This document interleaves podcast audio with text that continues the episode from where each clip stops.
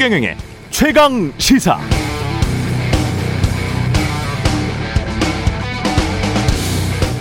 내가 왜 대상이 아니지?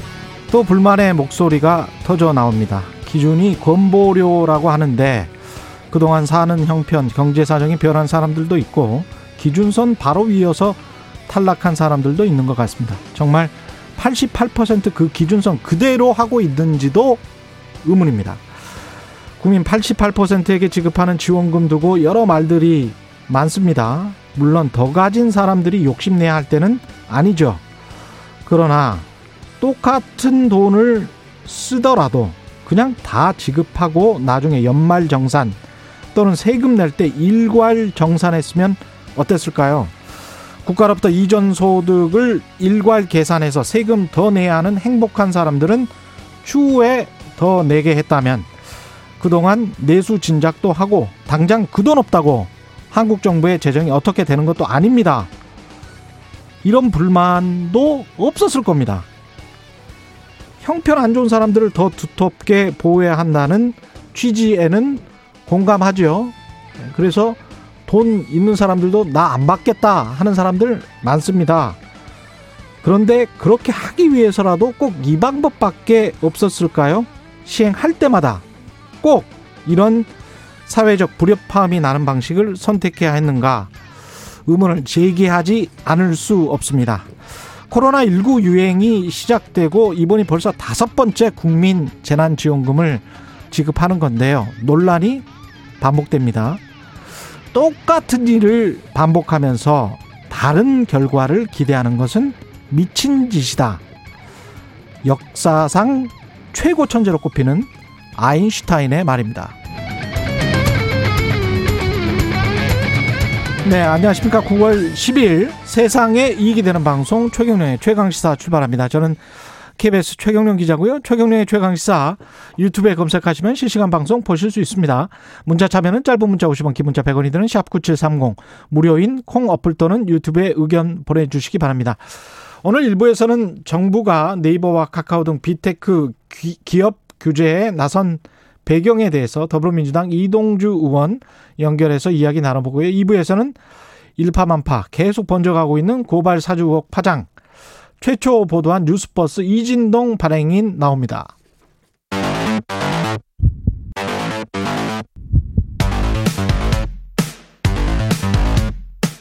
오늘 아침 가장 뜨거운 뉴스 뉴스 unboxing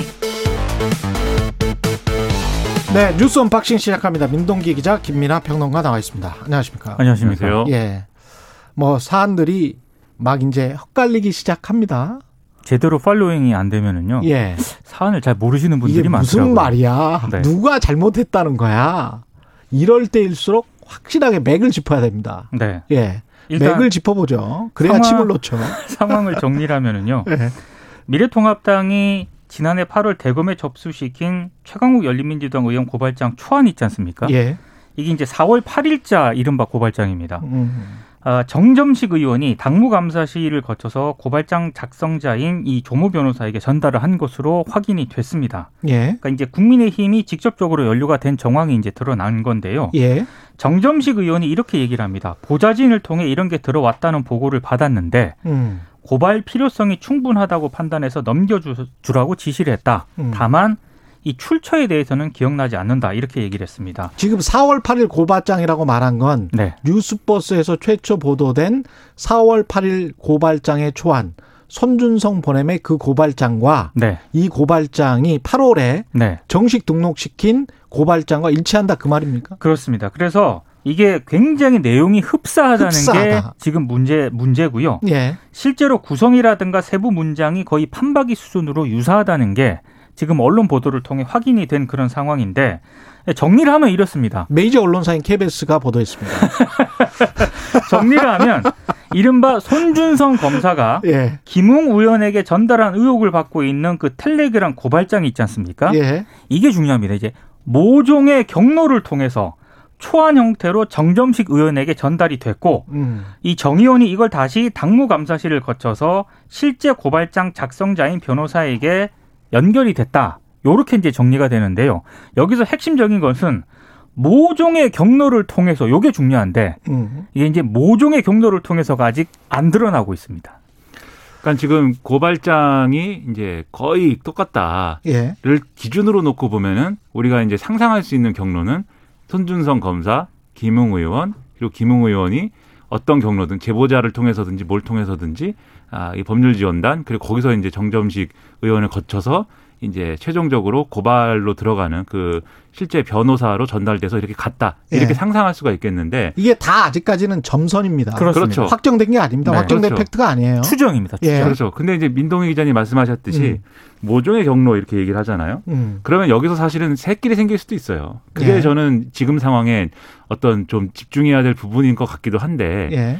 가령 이런 겁니다. 예를 들면 김웅 의원이 어, 잘 모른다고 하잖아요. 음. 그리고 제보자한테 내가 막 뭔가를 전달했다라고는 얘기를 하지만 그 제보자가 그러면 그 제보자가 당에 넘겼는지 점점식 의원한테 줬는지 이런 거는 지금 모르지 않습니까? 예. 얘기가 안 나오고 있지 않습니까? 그러면 정점식 의원과 당시의 법률지원단 입장에서는 꼭 이 서류를 김웅 의원한테 안 받았다라고 얘기할 수도 있는 거예요. 그렇죠. 음. 네. 그러면 만약에 김웅 의원을 통해서 안 받았다라고 하면은 뭐가 부정되는 거냐면 손준성 검사한테 왔다는 게 부정이 되는 거예요.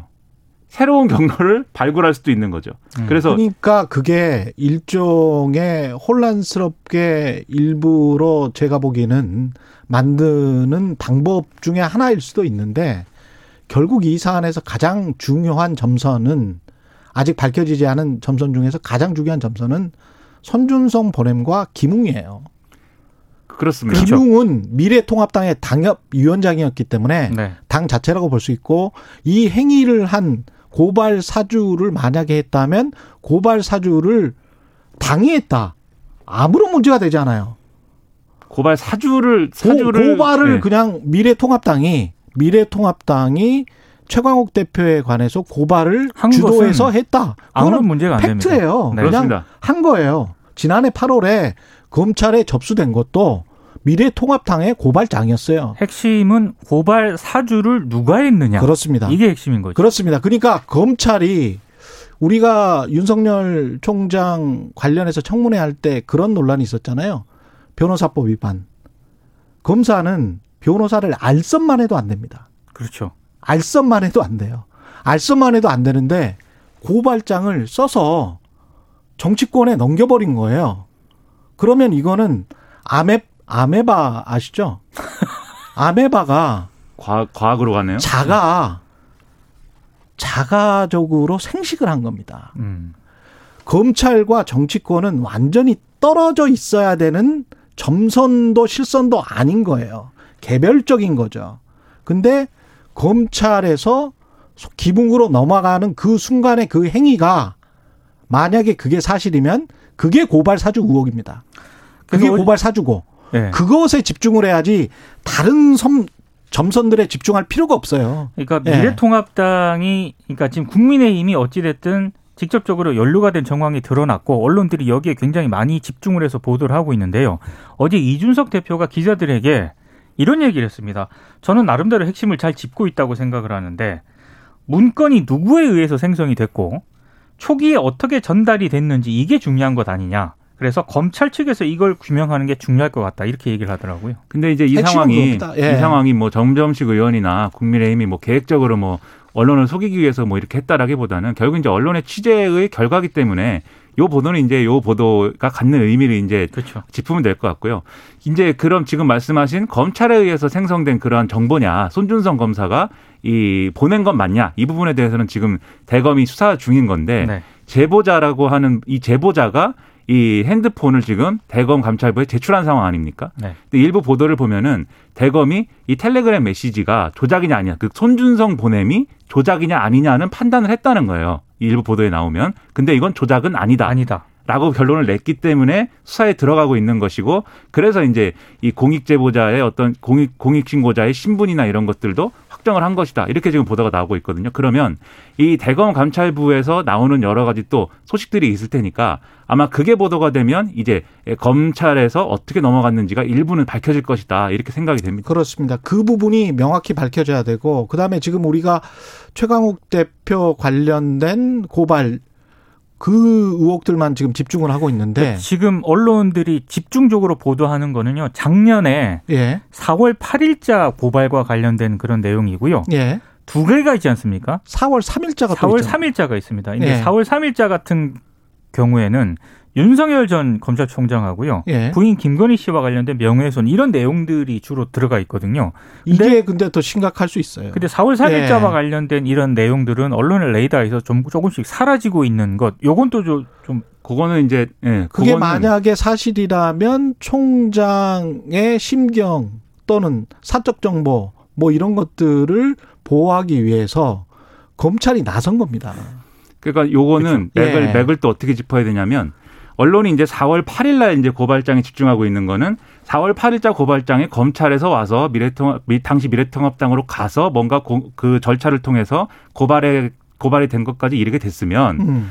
똑같은 경로로 보내진 4월 3일 고발장도 그러한 취지와 의도로 보내진 거 아니냐. 이제 요렇게 가기 위해서 4월 8일 고발장에 집중하게 되는 그런 부분들이 있는 건데 예. 지금 말씀드렸듯이 이 4월 8일 고발장의 맥락을 이제 방어하려고 하는 측, 즉 이것은 검찰에서 오지 않았다라고 음. 하는 측은 그래서 4월 8일 고발장과 4월 3일 고발장을 분리하려고 할 수 있는 거죠 지금 예, 상황은 예. 그렇기 때문에 음. 요 4월 3일 고발장이 어디로 이 실제로 이렇게 전달이 된 거냐는 역시 이건 마찬가지로 검찰에서 이 4월 8일 고발장이든 4월 3일 고발장이든 검찰에서 누군가 작성해서 보냈느냐 이게 규명되면 예. 마찬가지로 4월 3일 고발장의 문제도 같이 이제 맥락 같은 맥락에서 볼 수가 있게 되는 그러니까 거죠. 제보자가 핸드폰을 제출했다라고 하니까요. 음. 대검 감찰부가 어떤 또 조사 결과를 내놓느냐. 요게 굉장히 중요할 것 같습니다. 예, 다시 한번 말씀드리지만 사건의 핵심은 사건이 초기에 어떻게 누구에 의해서 벌어졌느냐. 그게 네. 검찰에 의해서 벌어지지 않았다면 이 사건은 아무런 의미가 없어요. 그렇죠. 아무런 의미가 없습니다. 미래통합당이 최강욱 대표를 뭐 고발했건 이거는 아무런 상관이 없습니다. 예, 아무런 상관이 없는 것이고 전정식 의원이 전달을 했건 그거는 아무 상관이 없어요. 그리고 사건의 그 말단 지금 누가 제보를 했느냐 또는 이게 정치 공작이 아니냐 이거는 순수하게 정치적인 공방으로 지금 벌어지고 있는 것이거든요. 네. 그러니까 언론이 그쪽에 집중을 해버린다는 거는 결국은 사건의 본질을 보기, 보기 싫어하는 겁니다. 사건의 본기, 본질을 보기 싫어하고 사건의 말단에 아주 집중을 하면서 이걸 정치 공방화 시키려는 어떤 사람들의 이익에 따라서 그냥 휩쓸려 가는 것이죠. 그래서 이것도 언론 보도를 좀 자세히 보셔야 되는데 예. 어제 제보자가 이제 갑자기 두 명이 등장을 하거든요. JTBC에 내가 그 제보한 사람이다라고 인터뷰를 합니다. 음. 근데 이제 익명으로 물론 처리하고 음성도 에, 보내지 않습니다만 아, 내가 제보자고 김웅 의원이 대검에 고발장을 내라고 했다. 이렇게 증언을 하고요.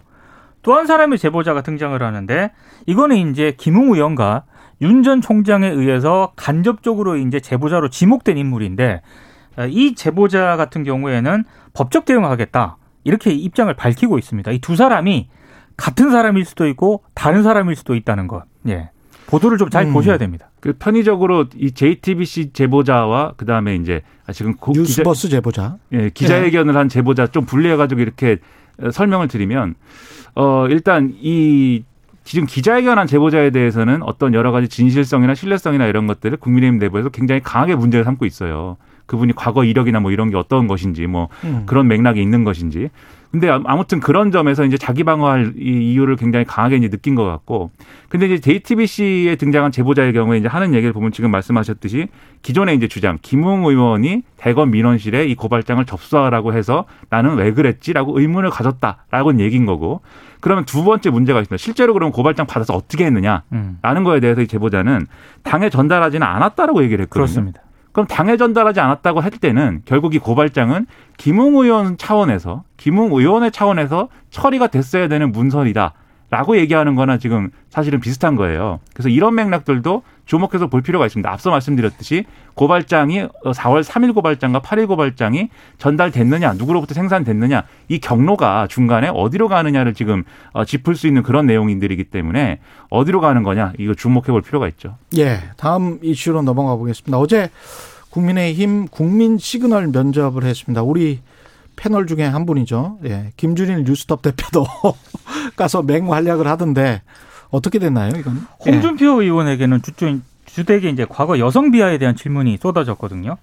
김준일 대표가 집중적으로 이걸 물었는데 2030 남성 지지율은 굉장히 높은데 여성 여성들은 지지 안 한다. 음. 돼지 발정제 발언 등 여성 비하 발언을 했다는 인식이 남아서 못 찍겠다는 것 아니냐 이렇게 물으니까 예. 저도 굉장히 이 부분은 의외였는데 홍 의원이 그렇습니다라고 쉽게 인정을 합니다. 아, 그리고 쿨하네요. 예, 네, 굉장히 쿨하게 인정을 했고요. 다만 류여해 전 자유한국당 최고위원에게 뭐 주막집 주머라고 했던 발언, 예. 나경원 전 자유한국당 원내대표에게 거울 보고 분칠이나 하는 후보 이렇게 말한 것은 성희롱적 발언이 아니냐라고 물으니까 예. 홍준표 의원이 막말이라는 비판은 수용을 하겠지만 이건 성적 희롱은 아니다라고 이제 좀 반박을 하는 그런 풍경이 또 펼쳐졌습니다. 이건 뭐지? 기준이 다른가 봅니다. 막말과 예. 성희롱이 그렇게 큰 차이가 없는 것 예, 같은데. 기준이 예. 다른가 봅니다. 예. 그러니까 뭐 홍준표 의원은 본인의 이제 강점인 최근에 이제 2030 남성들의 지지를 많이 받고 있는 거에 대해서 음. 뭐 기, 기초적인 사실을 인정하고 그다음에 나머지에 대해서는 뭐 아닌 아, 자기가 아니라고 주장해야 될 것은 아니라고 지금 주장하고 있는 차원인데 예. 근데 홍준표 의원은 자, 상대적으로 보면은 그래도 대응을 뭐 어느 정도 한 축에 속해요.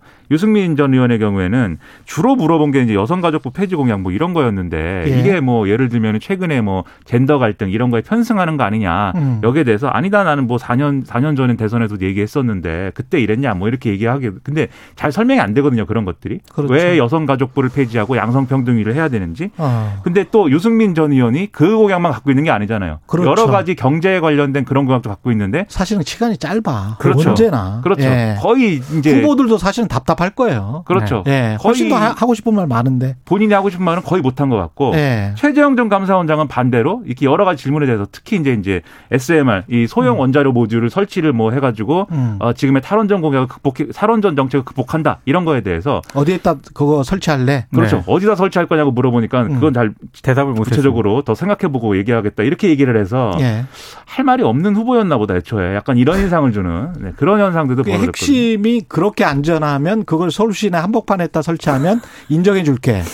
라는 거지 않습니까? 네. 그렇죠. 예. 그렇죠. 근데 이런 시도가 후보들이 가지고 있는 나름의 이제 강점 약점을 일부 드러낸 시도인데 인기랄까 뭐 주목도는 높았던 것 같아요. 이 음. 유튜브 생중계를 뭐 시청한 사람이 5만 명이라고 막 하는데 오. 네, 그러면 이제 상당히 지지층에서는 이걸 좀 강하게 본 거죠. 예. 그럼 이게 실제로 이 후보들의 어떤 정책이나 이런 것들을 실효적으로 다룰 수 있었던 그런 행사이냐 이건 좀 의문이지만 어쨌든 이렇게 좀 부음업을 시키고 관심을 이- 모을 수 있게 하는 그런 차원에서는 일부 성공한 측면이 있기 때문에 근데 홍준표 후보의 그 진주 우려원 관련해서는 네. 그럼 굉장히 핵심적인 질문인데 그건 뭐라고 다- 답변했습니까? 그러니까 이게 그 질문에 대해서는 이제 진중권 전 교수가 이제 물어봤거든요. 예. 뭐라고 물어봤냐면 경남의 병상 한 개당 담당 인구수가 400명이었다. 근데 진, 이 홍준표 의원이 경남지사 시절 때 진주 의료원을 폐쇄를 하면서 전국 평균 170명 정도를 상회하게 된 거다. 아. 이 진주 의료원을 폐쇄를 하게 되면서 예. 이렇게 진중권 전 교수가 질문을 하니까 답변이 좀 저는 동문서답 같은데요. 음. 진주 의료원이 잘못됐다고 주장하는 사람은 골수 잡하고 절대 자신을 안 찍는다 이렇게 답을 합니다. 그러니까 뭐 뭐그 약간 기능을 동문서답인 거죠. 그 기능을 진주 우려원의 핵심 문제는 지금 코로나 19와 관련된 공공 의료의 확충과 확충이냐 아니면 줄여나가는 거냐 뭐 그렇죠. 이런 것과 관련돼 있기 때문에 이건 굉장히 중요한 겁니다. 그 기능을 이제 다른 다른 의료기관에다가 이전을 해서 코로나19는 뭐 제대로 대응했다 이 답변을 일단 했었고 예. 그 답변을 하고 나서 이 좌파들이라서 음. 이제 이렇게 질문한다 뭐 이렇게 간 건데 음. 그 사실 이것은 예를 들면은 질문을 이제 많은 언론들이 진중권 전 교수가 한 거에 대해서 집중하고 있는데 사실 질문 자체는 김준일 대표가 더 이렇게 좀 그렇죠. 날카롭게 했어요. 사실 예. 김준일 대표한테 집중해 줘야 됩니다.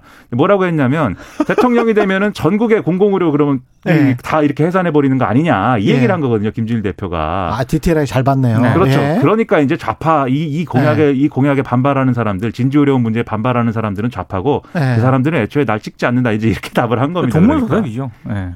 아니 근데 그래도 공공 의료는 필요한 필요한 거잖아요. 그게 그러니까 필요한 거죠. 답을 답을 안 한 거죠. 답을 안 한 거기에 거라고 관해서 지금 결과적으로. 답을 아직 안 하고 있는 거죠. 예, 그렇습니다. 제대로 답을 안 하고 진주 우려 문제. 때문에 굉장히 지금 곤혹스러운 거잖아요. 그- 그렇습니다. 그, 부- 그 부분이. 예. 알겠습니다. 예. 가짜 수선업자 사건 박영수 전 특검은 검찰에 송치됐고요. 간단하게 이야기하고 마무리하겠습니다. 박영수 전 특검하고 현직 검사, 언론인 등이 이제 청탁금지법 위반 혐의로 검찰에 송치가 됐고요. 다만 그 배모 총경 있지 않습니까? 예. 전 포항 남부경찰서장은 불송치가 됐고 주호영 국민의힘 의원은 입건하지 않고 사건을 종결을 했습니다. 음. 그리고 김무성 전 새누리당 대표 같은 경우에는 경찰이 조사를 계속해서 입건 여부를 결정할 그럴 계획입니다.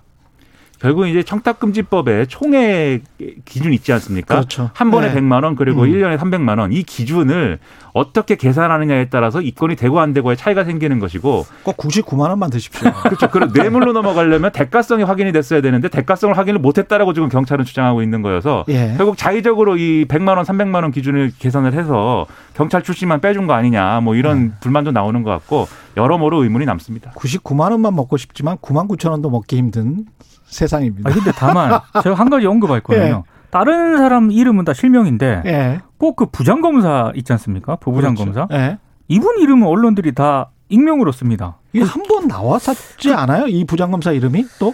거의 어떤- 안 나오고요. 거의 안 나와요. 어떤 언론은 나오고 어떤 언론은 안 나오죠. 거의 안 나옵니다. 거의 안 나옵니다. 그 인터넷 매체 정도나 얘기를 하고 있습니다. 네. 메이저, 메이저 언론은- 언론에서 메이저 언론은- 메이저 언론에서 우리 깝시다. 네. 다음번에. 예. 메이저 언론은 거의 안 나옵니다. 예. 그리고 하나 더 윤석열 전 총장 이거 정치 공작이 맞다고 생각하는지 그것도 한번 물어볼 필요가 있어요. 알겠습니다. 예. 뉴스 unboxing 여기까지 해야 돼요, 지금. 예. 민동기 기자, 김민아 평론가였습니다. 고맙습니다. 고맙습니다. KBS 라디오 최경영의 최강시사 듣고 계신 지금 시간은 7시 41분입니다. 오늘 하루 이슈의 중심. 당신의 아침을 책임지는 직격 인터뷰. 여러분은 지금 KBS 일라디오 최경영의 최강 시사와 함께하고 계십니다.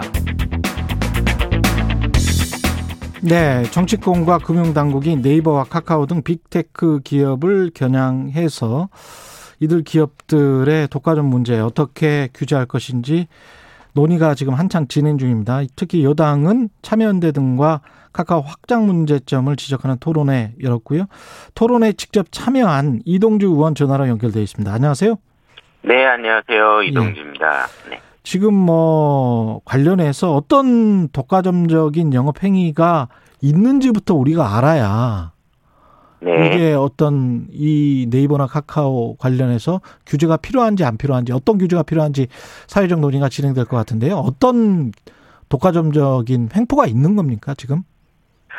어, 지금 저희가 직접 이제 국정감사를 앞두고 예. 현장 의견들을 좀 많이 청취를 하고 있습니다. 예, 주로 이제 뭐, 어, 나, 말씀하셨던 것처럼 다음 카카오는 SNS 카카오톡이라고 하는 메신지 서비스를 중심으로 해갖고 예, 방대한 양의 그, 그 소비자들의 데이터를 갖고 있지 않습니까? 예.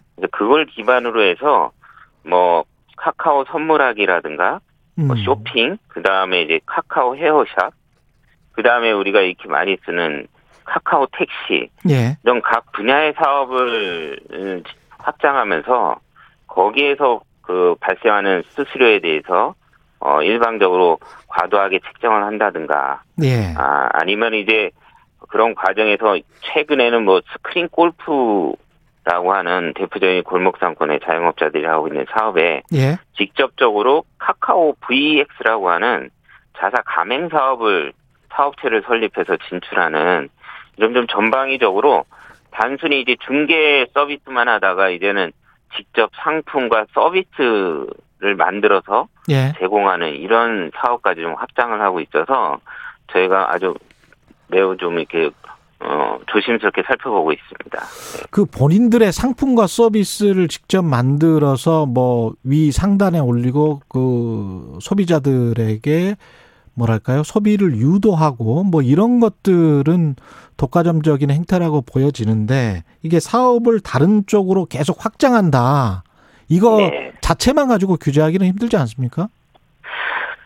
이제 우리가 이제 기업에서의 자유도 인정을 하지만 예, 그 영역에서 기존에 운영하던 사업자들을 어, 경쟁에 배제시키는 데 있어서 음, 정당한 방식의 어떤 음, 과정이었는지 예, 어, 우리가 흔히 이제 공정거래법상에서의 저촉이 되는 문제점은 없는지 음, 이런 것들을 한번 살펴보는 거고요. 예, 그 다음에 사실 이게 마치 이제 예전에 대형마트의 골목상권 침탈 논란하고 똑같습니다. 그렇군요. 예, 예. 그래서 그 사업에 소상공인들이 굉장히 그 어떤 대기업의 자본과 어떤 사업이 확장하면서 생계 위협을 받는다면 사회 도덕적으로 이게 과연 올바른 일인지 이런 것들도 한번 국민들도 좀 지켜보지 않을까 싶어요. 예, 세미나에서는 주로 어떤 이야기가 오고 갔나요? 주로 이제 그런 대기업 빅테크 플랫폼 업체들의 예, 골목 상권 침탈 사례들을 좀 많이 살펴봤고요. 음, 그다음에 이 부분에 있어 갖고 말씀하셨던 것처럼 어 소비자들한테는 어떤 영향을 미치고 사업 중소상인들 사업자들한테 어떤 영향을 미치는지 예, 법적으로 좀 검토를 해봤고 예, 관계 부처도 좀 참여를 했습니다. 음. 그래서 이왕에 지금 국회에 나와 있는 법안들에 대해서 또 검토를 좀 해봤습니다. 이게 카카오 같은 경우나 뭐 네이버 어느 정도로 지금 사이즈가 커졌습니까? 일반 국민들이 잘 모를 것 같은데요. 지금 카카오 같은 경우는 저희가 그날 집중적으로 좀 살펴봤는데요. 예, 현재 어 6월 말 기준으로 보면 해외 법인을 포함해서 카카오 계열사가 총 158개가 돼 있습니다. 정말 엄청 많은 계열사를 두고 있는데요. 예, 뭐 흔히 아는 뭐 이제 SNS를 기반으로 한 쇼핑이나 음, 뭐 이런 서비스를 제공해주는 뭐 택시 호출 이런 서비스들요. 예, 이런 시장뿐만이 아니라 잘 아시는 것처럼 인터넷 은행 사업도 어 하고 있습니다. 그렇죠. 예. 예, 최근에는 어 뭐 카카오 모빌리티라고 해서 음, 다양한 그 택시 호출 외에도 뭐 이런 그 전동 스쿠터라든가 뭐 이런 것까지도 어 어떤 그 사업 제 사업 음 확장을 하는 영역 안에 좀 다 들어와 있습니다. 그래서 저희가 이게 보니까 그 소상공인들하고 밀접한 부분도 있고요. 예, 어, 그 다음에 이런, 어, 그 인터넷 은행을 통해서, 어, 다양한 좀 사업을 하면서, 어, 스타트업들이, 이, 어, 그동안에 이제 만들었던 어떤 이런 솔루션 영역까지도 좀 진출하고 있는, 좀 종합적으로 카카오가, 어, 대기업의 어, 전형적인 모습을 재벌로 돼가고 있는 전형적인 모습을 보이고 있다. 예. 그런 좀 인식을 하게 됐습니다. 이렇게 사이즈가 커지고 매출이 늘어나고 뭐 이런 것들이 직접적으로 소비자 또는 경쟁업체 또는 거기에서 납품하는 납품업체들한테 구체적으로 어떤 피해가 가는지 좀 알려주세요. 무슨 네. 피해가 있는 건지. 네. 그 보니까 카카오 어 당하다라는 음, 얘기가 어 그 토론회에서도 좀 나왔는데요. 옛날에 아마존 당하다 뭐 이런 것처럼. 네네네. 예. 네네. 그러니까 앞에서도 얘기했던 것처럼 카카오가 그 메신저 사업을 통해서 모아진 방대한 데이터를 기반으로 해갖고 음. 문어발식 사업 확장을 하고 있는데요. 예. 그 중에 하나가 이제 헤어샵 예약 서비스를 좀 예로 좀 들었습니다. 예. 그러니까 처음에는 이게 어 첫 고객 첫 방문 음, 고객들한테 한 12% 정도 수수료를 물리다 물리고 음. 재방문 고객들한테는 5%의 수수료를 물렸었는데요.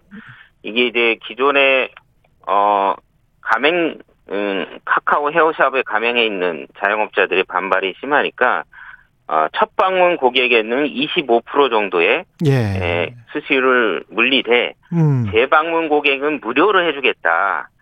이런 식, 이런, 음, 이런 식으로 입장을 좀 바꿨습니다. 그러니까 가맹 헤어샵 입장에서는 재방문 고객이 많이 늘수록 서비스가 무료로, 수수료를 무료로 내게 되니까 예. 이득이 될 거 아닙니까? 그렇죠. 근데 실제 운영을 해 보니까 소규모 헤어샵, 동네 헤어샵 같은 경우에는 신규 방문 손님들이 더 많아서 어. 오히려 이제 25%의 수수료만 더 커지는 떼이고. 이런 음, 어. 예, 예, 이런 상황들이 좀 많았습니다.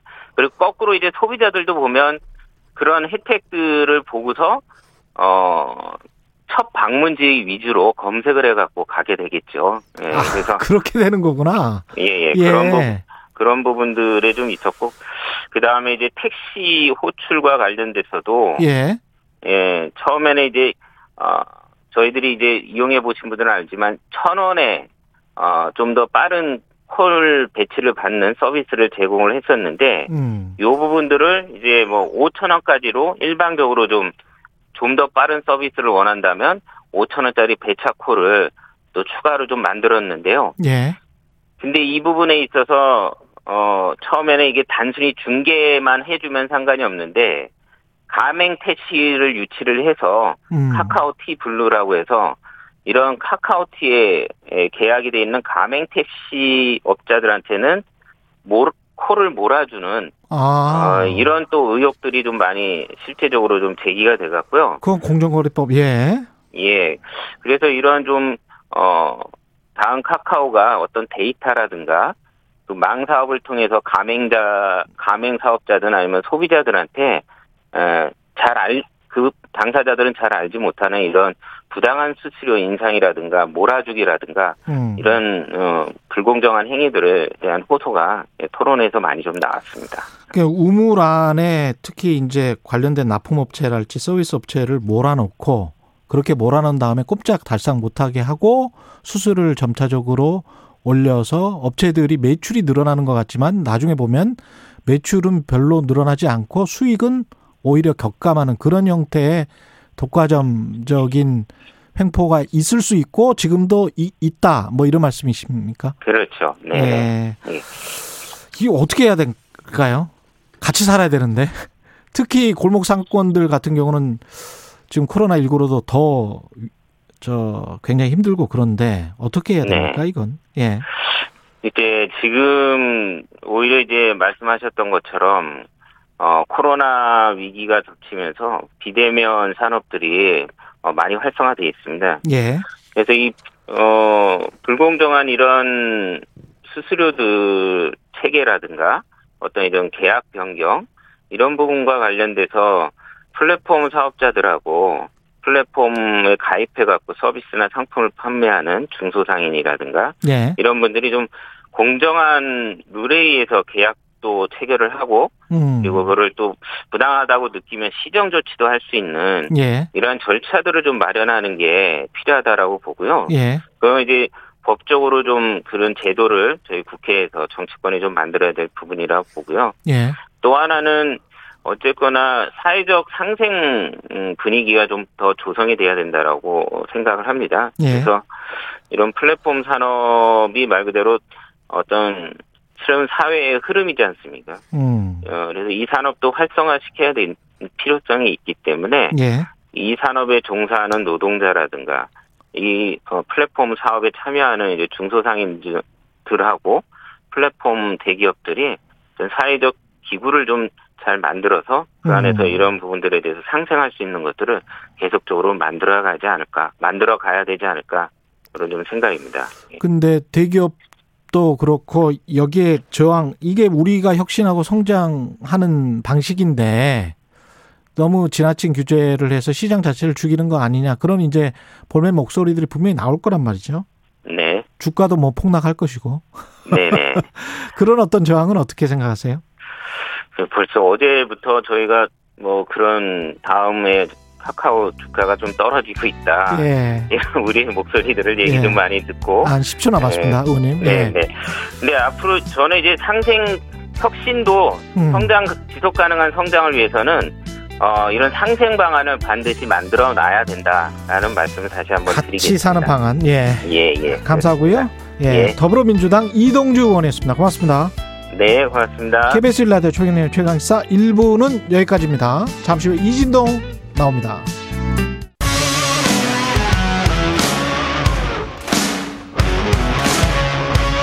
오늘 하루 이슈의 중심 최경영의 최강 시사.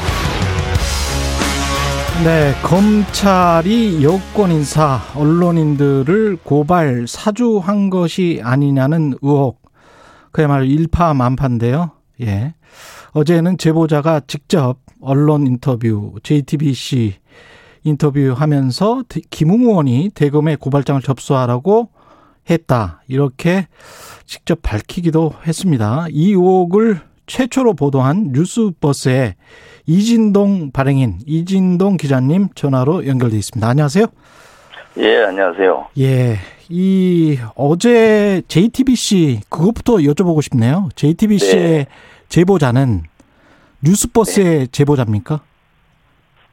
아, 저희가 어 JTBC 보도에서 예. 그분이 예. 어 뉴스버스에 알렸다 예. 이 얘기를 직접 하셨으니까 아. 그분과 그분 동일하다고 봐야겠죠. 예. 그러면 기자회견을 한 제보자는 네. 뉴스버스의 제보자입니까? 어떤 기자회견을 아, 말씀하시죠? 기자회견을 하면서 본인이 아니다 나는 라고 한 네. 예, 그 변호사 여성 변호사분이 있잖아요. 아, 조모 씨. 그, 아, 그분은 저희가 이제 제보자에 대해서 특정될 수 있는 부분은 음. 할 수- 말씀을 안 드리겠습니다. 예. 현재 공익 신고가 돼 있고 그래서요. 그렇기 때문에 근데 이제 네. 맞다 아니다 그 정도까지는 네. 왜냐하면 그 사람을 특정하는 건 아니고 이 사람은 명예훼손이 됐다라고 지금 주장하면서 기자회견까지 했기 때문에 그 사람이 아닌 것을 기자회견을 한건 전, 저는 알지 못하는데요. 예. 기자회견 한 사실이 없는 것 같은데요. 기자회견을 하면서 본인은 그 어, 제보자가 아니고 명예훼손의 여지가 있어서 고발을 하겠다 김웅과 다른 사람들을 아, 그런 내용으로 예. 입장을 어딘가에 뭐 한, 하신 분이 있다고는 들었어요. 예예예예 네네. 예. 입장을 낸 분이 있다고는 들었는데, 예. 그분, 그분이 뭐, 인지 아닌지, 예. 그리고 또 뭐, 어제 그 방송에 나온 분과 그분이 동일한 건지 아닌지, 뭐, 아. 저희한테 이렇게 알리신 분과 또 관계라든가 동일한 분인지 아닌지, 이런 얘기들 자체가 아 그 제보자를 알, 좀알 수 있게 특정할 수 있는 아. 단서가 될 수 있기 때문에 여기서는 제가 밝히지를 않겠습니다. 오케이 알겠습니다. 기자회견은 저- 제가 착각한 것 같습니다. 기자회견은 안 했고 그냥 SNS에 본인이 네네. 아니다. 네. 저를 공익 신고자로 몰아가며 각종 모욕과 허위 사실을 유포했다고 김웅원과 윤석열 전 검찰총장 등을 겨냥해 법적 대응에 나서겠다 이렇게 이제 밝힌 분이 있었거든요. 아, 네네. 예, 그게 이제 정치권에서 도는 어떤 또 다른 분인데 그분과 이분이 같은 분인지는 말할 수는 또 없고 밝힐 수도 없다 는 거잖아요. 그렇죠. 페이스북 쓴 분이 저는 이제 어떤 분인지 전 잘 모르겠는데. 아, 그것도 어차피 모르기 페이스북- 때문에. 음. 페이스북에 쓴 글들은 다 음. 개인 특정이 되지 않습니까? 예, 예. 그래서 이다 아니다 이렇게 제가 뭐 말씀드리는 게 단서도 될 수 있고 그래서 더 예. 이상은 얘기하지 않겠습니다. 저는 그 페이스북 내용 전에만 들었고 예. 사실 그 페이스북이 그런 글이 올라 있다 이렇게 전에 들었고 음. 그런데 그분이 누군지 찾아보지는 않았습니다. 그렇군요. 지금 사안이 어떻게 흘러간다고 보시는지요? 정치적 공방이 되고 있고 이게 정치 공작이라고 강하게 주장을 하고 있습니다. 국민의힘도 그렇고 윤석열 캠프도 그러는데요. 정치 공작적인 차원이 있다고 보세요? 어떻게 보십니까? 아 이- 이제 이제 사실 사건 진상 규명의 길이 들어섰다고 보고 있습니다. 아, 대검 네 오늘 아침 이제 대검 감찰에서 예. 어 사실 퍼- 휴대폰 그 제보자의 휴대폰을 가지고 가서 포렌식을 하고 있지 않습니까? 예. 그래서 진상 규명의 수순을 밟고 있기 때문에 음. 어떤 정치적인 공세보다는 좀 차분히 지켜볼 필요가 있겠다 이런 말씀을 드리겠습니다. 진상 규명의 핵심은 결국은 검찰이 김웅 의원에게 어, 고발장 초안을 전달했느냐 안 했느냐 이게 핵심인가요? 어 여러 가지가 있을 수 있겠죠. 예. 그래서 이 경로가 중요한 거고 예. 넘어간 내용, 고발장의 내용 그리고 이게 실제 고- 고발이 됐느냐, 실행이 됐느냐 예. 이런 분도 있- 있을 수 있고요. 예. 그 고발장 작성자가 누구냐, 어. 누구냐도 굉장히 중요한 부분이거든요. 그렇죠. 왜 한 명이 했느냐, 여러 명이 또 이렇게 조직적으로 했느냐 이런 사건을 규정할 수 있기 때문에 중요한 부분이어서 앞으로는 그 단계 단계별로 어 하나씩 하나씩 진상 규명이 이루어질 걸로 보고 있습니다. 그게 한 명이 했느냐 여러 명이 했느냐와 관련해서도 고발장이 사진으로 찍혀서 이렇게 전달이 됐지 않습니까? 네, 네. 거기에서도 지금 의문이 많이 나오고 있는데 왜 그렇게 네. 했다고 보세요?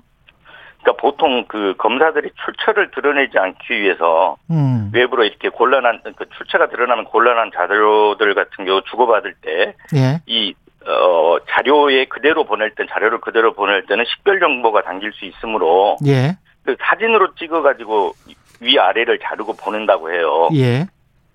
그러면 그리고 또 이제 문서 저장을 할 경우에는 컴퓨터에 이게 흔적이 남잖아요. 그렇죠.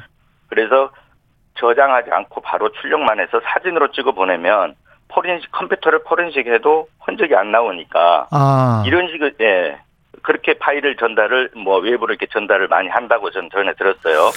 저도 그렇게 생각할 수밖에 없을 것 같은데 근데 이제 예, 그러면 예. 음, 결국 그 이 말은 자료가 그렇게 나갔다.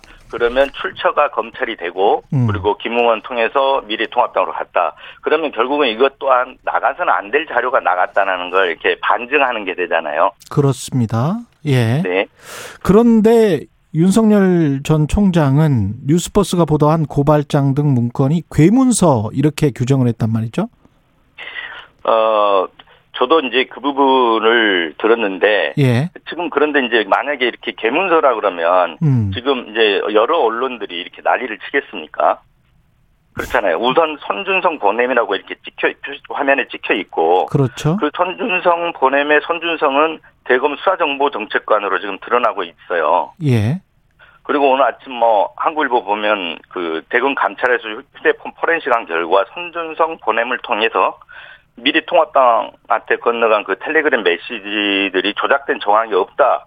이렇게 결론 냈다라는 보도가 좀 있었어요. 대검에서 그렇게 결론 냈다는 보도가 있었습니다. 예. 그러니까 예, 예. 예. 그럼 그 고발장 작성자까지는 현재는 모르- 모르는 거지만 음. 출처는 손준성 검사 내지 대검이라고 할 수 있잖아요. 그렇죠. 예, 그리고 그걸 받은 사람이 이제 미래통합당 국회의원 후보였고 지금은 이제 어, 국회의원 김웅이잖아요. 김웅원이잖아요. 그렇습니다. 그리고 그 야당에 전달된 그 4월 8일 최광욱 의원에 대한 추가 고발장이 에, 4월 8일 고발장인데 예. 그해 8월 미래통합당이 실제 최광욱 의원을 고발을 냈던 그 고발장과 판박이처럼 이렇게 일치하지 않습니까? 예. 그러니까 그 얘기는 그 고발장을 재활용했든지 에, 아니면 또 다른 누군가가 누군가가 그 최- 최광욱 의원 고발장을 그, 어, 그 후에 전달된 걸 정, 정정치 의원이 나왔는데 거기에다 누군가가 다른 통로로 전달했다고 볼 수 있겠죠. 음. 그 최초의 고발장 작성자가 한 사람일 수도 있고 몇 사람일 수도 있다라는 그 말씀은 검찰이 만약에 검찰이 했다면 손준성뿐만이 아니고 다른 윗선까지 해서 공모를 해서 같이 초안을 작성했을 수도 있다. 아, 이게 조직적이다 아니다 지금 섣불리 이렇게 말할 단계는 아닌데요. 예, 어, 그런데 그 자료 자체가 방대하지 않습니까? 예, 그리고 사, 뭐 어, 윤석열 캠프 쪽에서 발박하는 논것 중에 하나가 4월 3일 날 아침에 나온 보도도 있고 그런데 어떻게 4월 3일 날 다 이렇게 모으느냐 예. 이런 반박이 있었었는데요. 음, 저는 그거 자체가 상당히 이 역할 분담이 이루어져서 자료가 만들어졌을 가능성이 있다고 이렇게 보고 있습니다. 역할 분담이 이루어져서 자료가 만들어졌을 수 있다. 예. 네네. 그래서 4월 3일 나온 것도 들어갔을 수 있다. 예.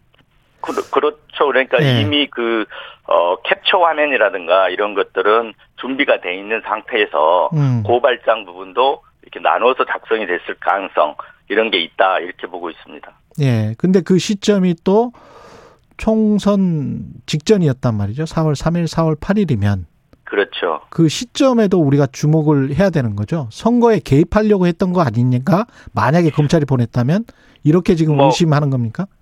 그거는 이제 나오는 걸로 따져 결과물로 따져봐야겠지만 그 예. 당시가 법정 선거 운동 기간이었기 때문에 예.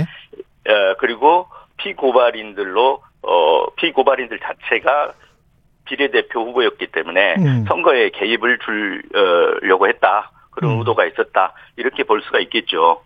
가장 중요한 거는 손준성 보냄의 이 손준성이 진짜 그 검사 손준성인가의 여부지 않습니까? 네네. 그 가능성에 관해서는 어떻게 생각하세요?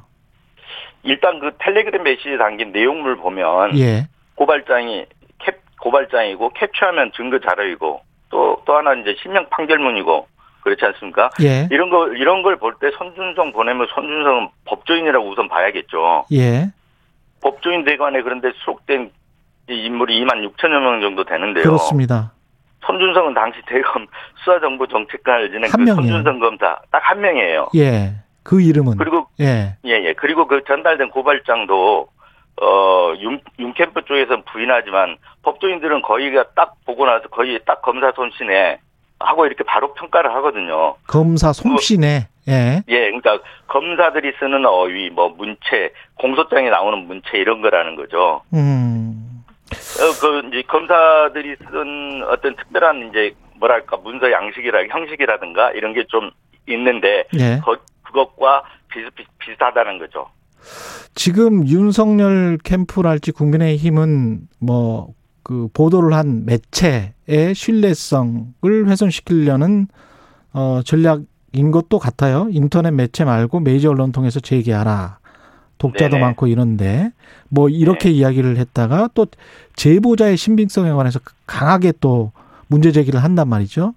네. 이거는 어떻게 보면 이제 정치적으로는 전형적인 이제 메신저를 공격하는 건데 네네. 예. 그 인터넷 매체 발행인으로서 어떻게 느끼세요?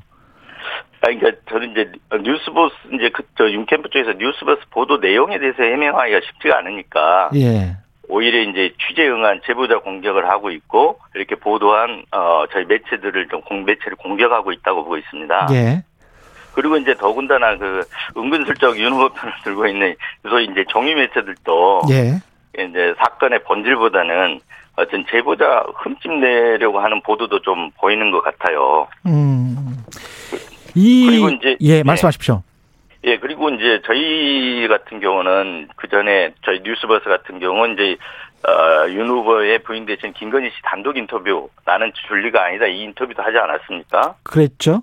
근데 그 윤 후보가 정치 공작이라고 이렇게 제시하는 근거 중에 하나가 인터넷 매체에 나왔다 예. 이런 얘기를 하시는데 음. 그러면 그것도 그거야말로 윤 후보 쪽에서는 정치 공작 그러니까 공작적인 보도거나 뭐 기획적인 보도가 아니라는 걸 윤 후보가 제일 잘 안 주지 않습니까? 부인이 스스로 나왔기 때문에 인터뷰에 응했기 때문에 예. 그, 그렇죠. 예. 이, 어, 국민의힘 김웅 의원이랄지 윤석열 후보는 기자회견을 했는데 여기에서 뉴스버스의 보도를 배척할 만한 네. 그런 팩트가 나왔다고 보세요? 어, 어, 그러니까 김웅 의원 같은 경우는 소극적으로 저는 인정을 했다고 보고 있습니다. 소극적으로 인정을 했다.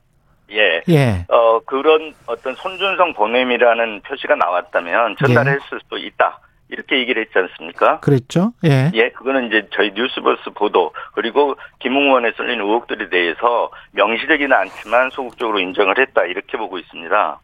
윤석열 후보 같은 경우는 어 수사정보 어 정책관이라고 할지라도 그걸 정당한 일 평, 평소에 하던 일을 총장 차장에게 보고를 하지 그 외의 일은 모르죠. 저는 모르죠. 이렇게 이야기를 했단 말이죠.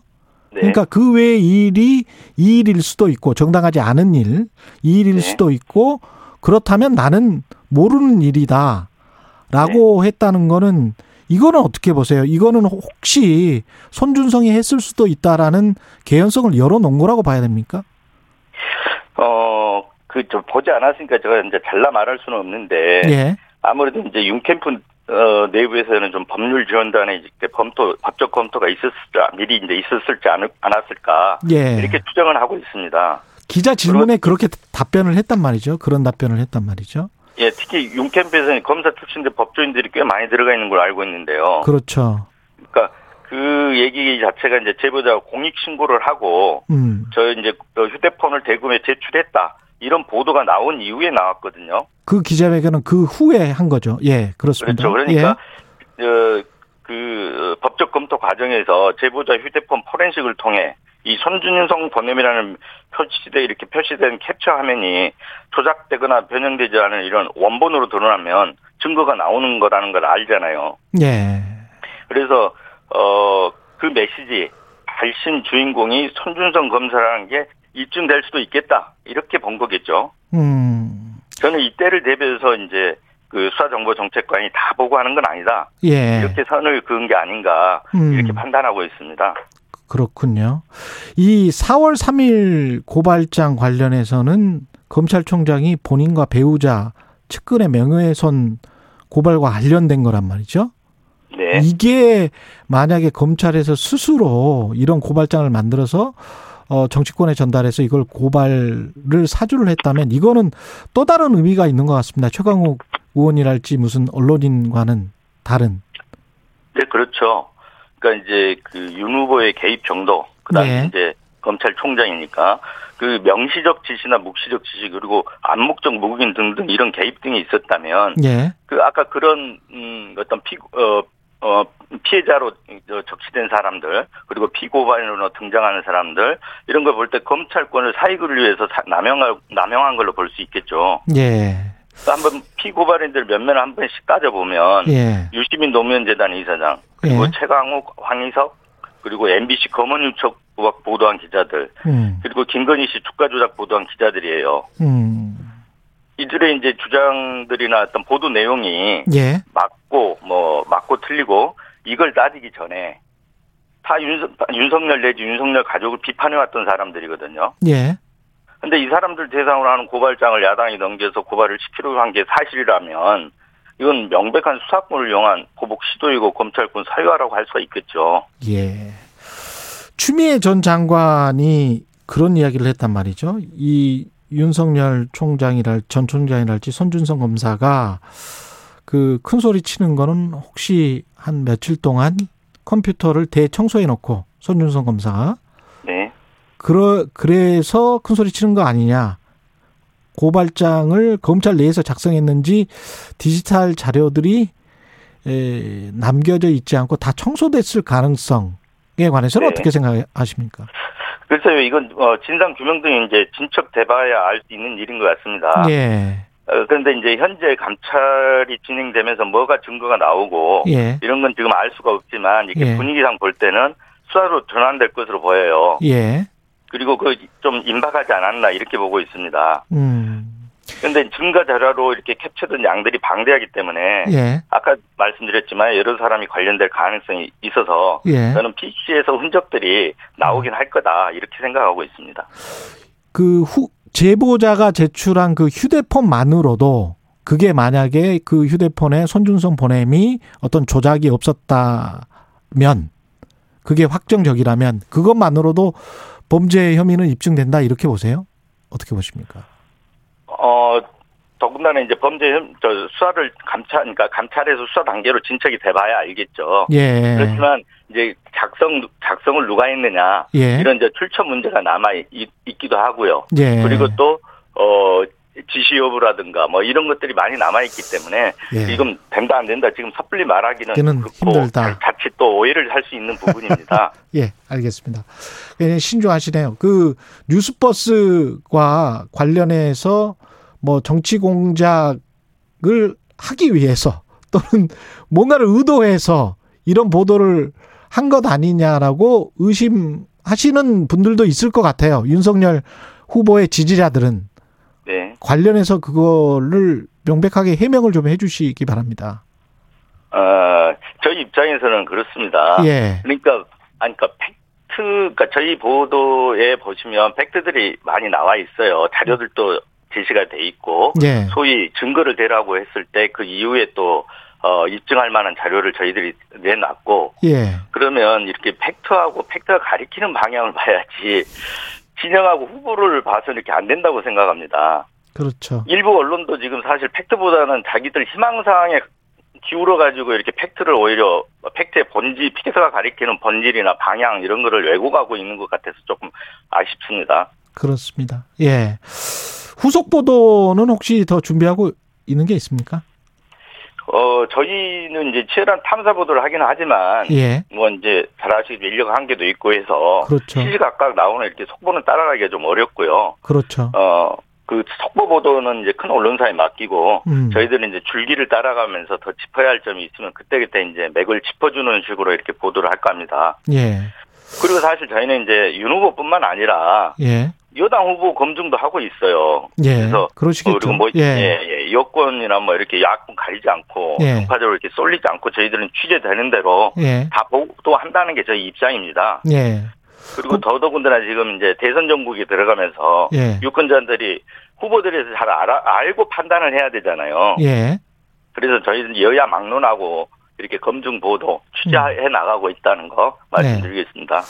또 좋은 탐사 보도 하시면 또 한번 모시겠습니다. 자주 나와 주십시오. 예. 네, 네, 감사합니다. 예, 말씀 감사하고요. 이진동 뉴스버스 발행인이었습니다.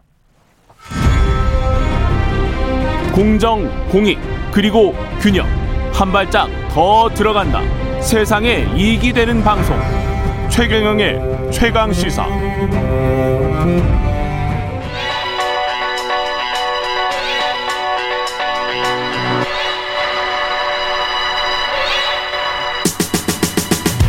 예. 김보엽의 눈 시작합니다. 예, 오늘은 어떤 그 관련해서 고발 사주 의혹 관련해서 지금 국민의힘 네.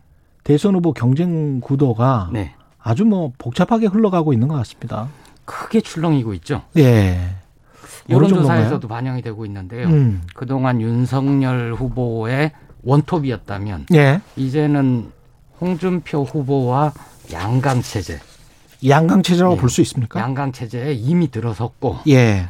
그리고 심지어 여러 여론조사에서 최근에 발표된 여러 여론조사에서 보수 정당의 후보로 누가 적합하냐 음. 여기에서는 간혹 홍준표 후보가 앞선 경우가 있었거든요. 예. 근데 최근 조사에서는 오차범위 바깥으로 윤 후보를 따돌리는 결과도 나왔습니다. 음. 그러니까 이제 숫자를 자세히 말씀드리면 예. 복잡해지니까 그렇죠. 큰, 큰 틀에서만 말씀드리면 그 전체적으로 여야를 통틀면 양강이 이재명 홍준 아니 네, 윤석열 이렇게 되지 않습니까? 그랬었죠. 예. 예. 근데 보수 야권 적합도 조사로만 보면 음. 보수 야권에서 누가 대선 후보로 적합하냐 하면 이제 홍준표가 앞서기 시작했고 음. 근데 또 그게 복잡한 게 국민의힘 지지층만으로 보면 여전히 윤석열 후보가 앞서고는 있습니다. 근데 그 격차가 과거에 비해서 확 줄었죠. 그것도 그렇고 양자 대결을 하면 여전히 또 홍준표 후보보다는 예. 윤석열 후보가 이재명 후보 예. 지금 여권의 1위보다는 좀 윤석열 후보가 나은 것으로 근데 이제 양자 대결의 가능성에는 예, 조사는 추세잖아요. 예. 윤석열 후보가 검찰총장을 그만두던 때 굉장히 고공 지지율을 보이다가 음. 이후로 결정적인 장면들에서 지지율을 올리지 못하고 예. 최근에는 정체 내지는 하락세를 보이고 있단 말입니다. 예. 반면에 홍준표 후보는 미미했는데 예. 국민의힘 입당하고 요새는 그런 말까지 나오지 않습니까? 무야홍, 무야홍. 돌돌홍. 예. 무야홍은 홍준표 캠프에서 미는 것 같아요. 예. 무조건 야권 후보는 홍, 홍준표다. 그 돌돌홍은 야 이러다 돌고 돌아서 홍준표한테 가는 거 아니냐. 는 그- 얘기까지도 나오는데 라임을 꽤 잘 만들었네. 예, 홍준표 후보는 추석 전 골든크로스 얘기하지 않았습니까? 예. 그게 처음에 듣기에는 황당했는데 황당하게 그게 들렸었죠 그때는. 그렇죠. 예. 근데 전혀 불가능한 건 아니네. 보수 야권 적합도 조사에서는 어쨌든 크로스가 일어난 건 맞으니까요. 이게 예. 전체 지지율에도 곧 머지않아서 반영이 될 거거든요. 누가 홍준표 후보를 좋아하나요? 어떤 층이? 이제 오늘 두 후보를 거론을 했으니까 둘을 비교를 하면 윤석열 후보는 전통적인 국민의힘 지지층에서 강세입니다. 아. 60대 이상 대구 경북 이쪽이 강하고 예. 그런데 홍준표 후보는 음. 의외로 민주당 성향, 더불어민주당, 열린민주당 즉 여권 성향의 지지세가 있고 예. 거기에 더해서 20대 지지율이 좀 있어요. 20대 남성 지지율이 좀 많이 나옵니다. 그게 좀 특이하죠. 이른바 중도 확장성은 홍준표 후보가 더 있는 걸로 봐야 되는 건가요? 확장성은 더 있되 예. 과연 이게 실제 표로 이어질 것이냐는 또 다른 얘기입니다. 그렇죠. 예, 투표에서 양자 대결을 할 때는 또 어떻게 될 거냐. 그러니까 국민의힘 후보 중에서는 윤석열보다 나는 홍준표가 좋아라고 예. 했지만 본선에 가서 민주당 후보 누가 결정이 되고 둘 홍준표 후보가 혹시라도 나왔다면 예. 그때는 내가 표를 줄 때는 어나 홍준표는 좋지만 내 표는 이쪽이지 하고 갈 수도 있다는 거죠. 확장성과 실제 그 표가 될 것이냐 이건 해석의 문제입니다. 그 해석의 문제에 사실은 역선택이라는 공방이 있었지 않습니까? 그래서 역선택 공방이 있었고 음. 결국 이 무마를 하고 일단 경선 버스가 출발하기는 했는데 예. 이게 끝난 게 아니거든요. 끝난 게 아니죠. 예. 나중에 여론조사 막판에 할때 본선 경쟁력을 묻겠다는 거 아닙니까? 근데 그렇죠. 본, 선 예. 경쟁력을 물을 때 여론조사라는 게 굉장히 불완전한 구조고 질문 설계를 어떻게 하느냐에 따라서 이 후보에게 좀 더 유리할 수도 있고 불리할 수도 있거든요. 그걸 가지고 아마 싸움이 한번 크게 일어날 겁니다. 뭐가 본선 경쟁력인지도 사실은 잘 모르겠네요. 그렇습니다. 예. 이게 세대별로 이렇게 뚜렷한 게 20 대가 홍준표를 지지하고 60대 이상의 대구 경북이 윤석열을 지지하고 이 세대별이 뚜렷한 거는 참 특이합니다. 예. 예. 그게 해석을 해보면 예. 윤석열 후보가 입당한 과정 즈음해서 예. 어, 젊은 대표 이준석 대표와 아. 갈등 관계가 있지 않았습니까? 예. 어, 대표를 무시한다, 대표 패스 뭐 이런 얘기도 있었는데 예. 홍준표 후보는 당시에 무조건 이전 이준석 대표를 옹호했습니다. 심지어 어 지금 당의 어른은 이준석이다. 이런 음. 식으로 어 완전히 예, 요새 하는 말로 쉴드를 쳤거든요. 그 워딩은 참 좋았어요. 예. 예. 지금 당의 어른은 이준석이다. 이거는 예. 좀, 좀 낡은 표현이죠. 어른이라기보다는 최고 결정권자라든가 그렇죠, 그렇죠. 당을 책임지는 자, 우리는 그를 존중해야 해야 되고 된다. 권위를 예, 지켜줘야 된다. 이건데 당의 어른은 이러면 좀 낡은 예. 표현이죠. 홍준표 후보니까요. 네. 예. 그런데 이게 지금 뭐 어떤 공약 과 관련해서도 20대를 어필할 만한 뭐 이런 게 있는 건가요? 유- 그 홍준표 후보에게? 윤석열 후보한테는 뭐 저 사람은 어떤 나라를 만들려고 하지라는 게 뚜렷하게 안 보이잖아요. 공정, 헌법 가치, 예. 망해가는 대한민국 살린다 이런 정도인데 음.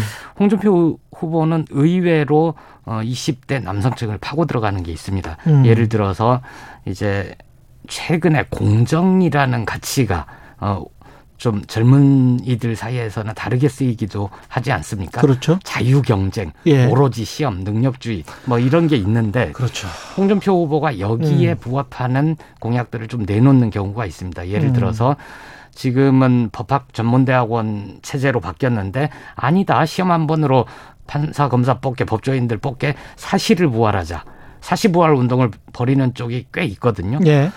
그리고 대학을 가는 제도 수시 제도도 좀 복잡하지 않습니까? 공부를 해야 제도를 공부해야 될 정도로 그렇죠.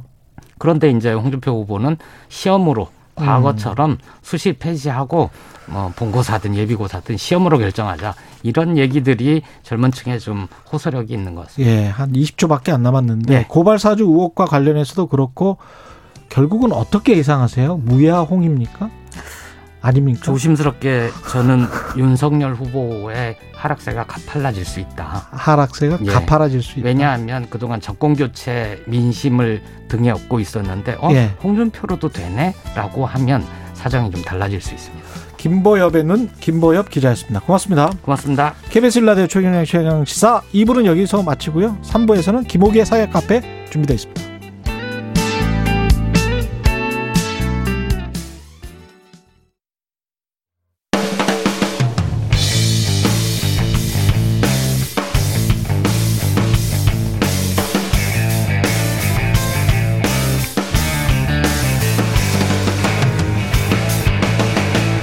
최경영의 최강 시사. 최강 시사. 김호기의 사회학 카페. 어서 오세요. 네, 가슴이 좀 따뜻해지는 시간이죠. 뉴스의 이면에 있는 흐름과 우리 사회 큰 담론에 대해서 이야기해보는 김호기의 사회학 카페 연세대학교 사회학과 김호기 교수님 나오고 계십니다. 안녕하세요. 안녕하세요. 오늘은 시한 구절을 먼저 낭독을 해 주시겠습니다. 김호기 교수님이. 예. 네. 인간이기 위해 우리는 그렇게 착할 필요가 없다. 에, 수백 마일의 사막을 절망 속에서 걸으면서 후회할 필요도 없다. 에, 그저 자연과 하나인 내 몸이 사랑하는 것들을 사랑하게 내버려 두면 된다. 네 절망을 내게 말해다오. 그럼 나도 네게 내 절망을 말해주리라. 당신이 누구이든 또 어디에 있든 이 세상은 당신의 상상에 자신을 내맡긴다. 흥분하여 목이 쉰 야생 거위처럼 당신을 부른다. 사물의 가족 속에 들어있는 당신의 자리를 거듭거듭 소리쳐 알려준다. 예, 이런 시입니다. 아, 미- 미국의 시인인 메리 올리버의 예. 야생 거위란 아, 시인데요. 예, 제가 이제 중간 부분은 빼고 맨 앞부분과 맨 뒷부분을 지금 말씀드렸습니다. 인간이기 위해 그렇게 착할 필요는 없다는 게 네. 맞아요. 예. 뭐 착하게 살려고 왜 이렇게 노력을 하는지 모르겠어요. 우리가 연쇄 살인범 정도는 아니잖아요. 제가 이제 이 시, 어지간하면 그냥 그 정도 착했으면 된 것 같아. 예. 제가 이제 이 시를 가지고 나온 예. 이유는요. 어, 내일 9월 11일은 9.11 테러가 일어난 지 20주년이 되는 날입니다. 예. 그래서 2009년 어, 이 9월 11일 미국 뉴욕 그라운드 제로에서 예. 어, 열렸습니다. 9.11 테러 추모식이죠. 음. 지금은 대통령이지만 당신은 부통령이었습니다. 예. 아, 이조 바이든 부통령이 이 시를 읽었습니다. 9.11 테러 희생자 가족들과 미국인들에게 위로와 치유의 메시지를 전달하기 위해서였습니다. 그리고 이제 시를 읽는 대통령 멋있, 멋있네요. 예. 이, 이, 시가 소개된 대표적인 책이 예. 파커 파머의 가르칠 수 있는 용기란 책인데요. 가르칠 수 있는 용기. 용기. 예. 근데 어떻게 보면 꼰대가 예. 될수 있는 용기네요. 예. 한국식으로 표현하자면. 그래서 오늘은 이제 이 파커 파머가 내놓은 대표적인 예. 정치 담론이 마음의 정치라는 것입니다. 마음의 정치. 예, 그래서 이 마음의 정치에 대해서 좀 얘기를 좀 해보려고. 우리 그. 정치 공학에만 익숙한 한국 정치인들이 꼭 들어야 될 것 같습니다. 마음의 정치. 마음의 정치는 뭡니까? 이게. 어, 이 마음의 정치라고 하는 것은 예. 이제 파커 파머는 그 미국의 민주주의를 썼던 예. 어, 이 알렉스 토크빌의 예. 예, 그 이제 그 사상으로부터 좀 이 그 가져오는 것인데요. 예. 어, 이 파커에 따른다고 어, 하면 이렇습니다. 예. 예. 어, 우리 시대에 우리 마음이 부서져 있다는 것입니다. 그리고 그 대표적인 원인이 바로 정치에 있다는 것입니다. 원래 아. 정치라고 하는 것은 예. 권력 추구 이전에 공동체를 음. 창조하기 위한 오래되고 고귀한 노력이라는 것입니다. 근데 문제는 오늘날 정치가 이런 우리들의 감각이나 생각을 상실하게 하고요. 음. 상대방을 악마화하고 예. 절박한 우리들의 생존의 요구를 무시한 채 예. 편리한 결정을 내림으로써 음. 우리의 마음을 깨어지게 한다는 것입니다. 오히려 더 황폐화시킨다는 거죠. 예. 그래서 뭐 국내에도 널리 읽혀진 책인데요. 예. 이 바코 파머의 이제 비통한 자들을 위한 정치학. 이 비, 책에 비통한 자들을 위한 정치학. 예. 그래서 예. 오늘날의 정치란 사실 이제 이 파머의 분석 대상은 미국이지만 예. 뭐 미국이든 우리 사회든 아무 다른 나라든 예. 다 우리 시대의 정치라고 하는 것은 비통한 자들의 정치라는 것입니다. 그래서 그 대안으로 이제 마음의 정치를 내놓은 것입니다. 비통한 자들이라는 거는 분노한 자들입니까? 맞습니다. 예. 예. 예. 그러니까 이뭐 비단 이 파모뿐만 아니라 예. 오늘날 많은 사회 사상가들은 이 21세기 고도의 과학 문명 시대에 우리의 정작 마음은 불안과 분노로 가득 차 있다고 얘기를 합니다. 음. 그 무엇인가에 쫓기고 피로하며 화가 나 있는 전 우리 대한민국도 마찬가지라고 생각합니다. 성난 사회의 모습을 보여주고 있습니다. 예, 그 결과 우리 마음은 파편화되고 훼손되고 찢겨져 있다는 느낌을 갖게 된다는 것입니다. 예, 파머는 두 가지 이제 이러한 찢겨진 마음으로부터 벗어나기 위해서 어 일반 시민들이 선택하는 방법을 얘기합니다. 하나는 예. 내적 공허함을 달래기 위해서 소비주의에 빠지기도 한다는 것입니다. 아, 물질주의? 예. 예. 그리고 또 다른 하나는 음. 희생양을 만들어서 타인에게 고통을 전가한다는 것입니다. 이게 상대방을 악마화한다는 것이죠. 아 댓글놀이. 예, 그리고 이제 이것이 예. 파시즘이라고 하는 예. 그 파모의 표현을 글을 참 잘 쓰는 분인데요. 예.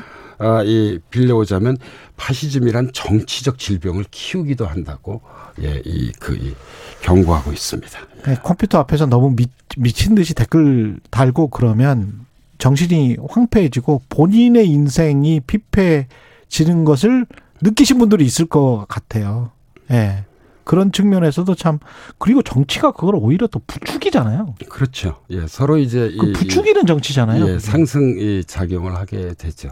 근데 예. 그 마음의 정치나 비통한 자들을 위한 정치학은 그거 좀 하지 말라는 거네요. 그러면. 맞습니다. 여기서 이 뭐 토크빌도 그런 주장을 했고 파머 음. 역시 이제 그러한 토크빌의 주장을 적극적으로 수용하는데요. 예.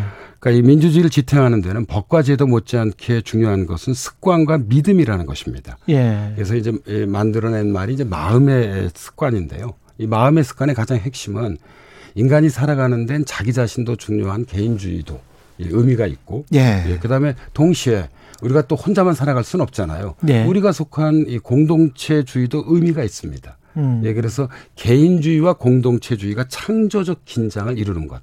이것이 마음의 민주적 습관의 가장 핵심적인 내용이라는 것입니다. 다시 한 번만 말씀해 주세요. 개인주의와 공동체주의가 창조적 긴장을 이루는 아. 예. 개인주의와 공동체주의가 창조적 긴장을 이루는 것. 예, 그러니까 나도 중요하고 그렇죠. 사실 우리가 속한 뭐 예를 들자면 대한민국도 중요. 중요한 것이죠. 예. 그래서 이러한 것을 이제 마음의 민주적 습관이라고 이름을 지었는데요. 음. 이 마음의 민주적 습관이 곧 다름 아닌 마음의 정치입니다. 예.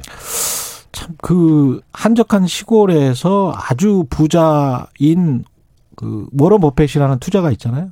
그 사람이 마음 놓고 햄버거를 식당에서 먹을 수 있는 그런 지역 사회와 엄청나게 큰 성과극 같은 집을 짓고 경원이 꼭 대동이 돼야 되는 남미 재벌들과의 모습을 이렇게 대조해서 지금 갑자기 그림이 떠오르는데 어느 정도 마음의 정치가 되는 나라라면 네.